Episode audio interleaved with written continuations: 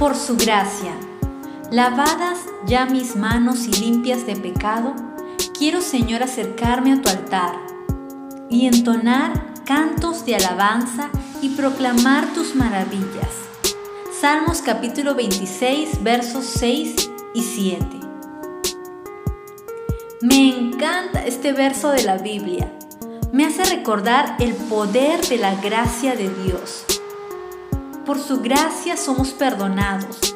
Por su gracia tenemos acceso a su presencia. Por su gracia somos libres para alabarlo y adorarlo. Por su gracia estamos hoy aquí y podemos cumplir con nuestro llamado. El rey David conocía muy bien el poder de la gracia de Dios sobre su vida. Sabía que gracias a la gracia podía acercarse a la presencia de Dios y tener libertad para adorarle y servirle. No permitas que lo que hayas hecho en el pasado determine quién eres y a dónde vas. Abraza hoy la gracia de Dios y no la sueltes jamás. Tú puedes comenzar de nuevo. Búscalo con intensidad. Alábalo siempre.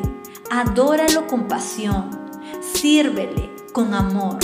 Dios tiene más para ti.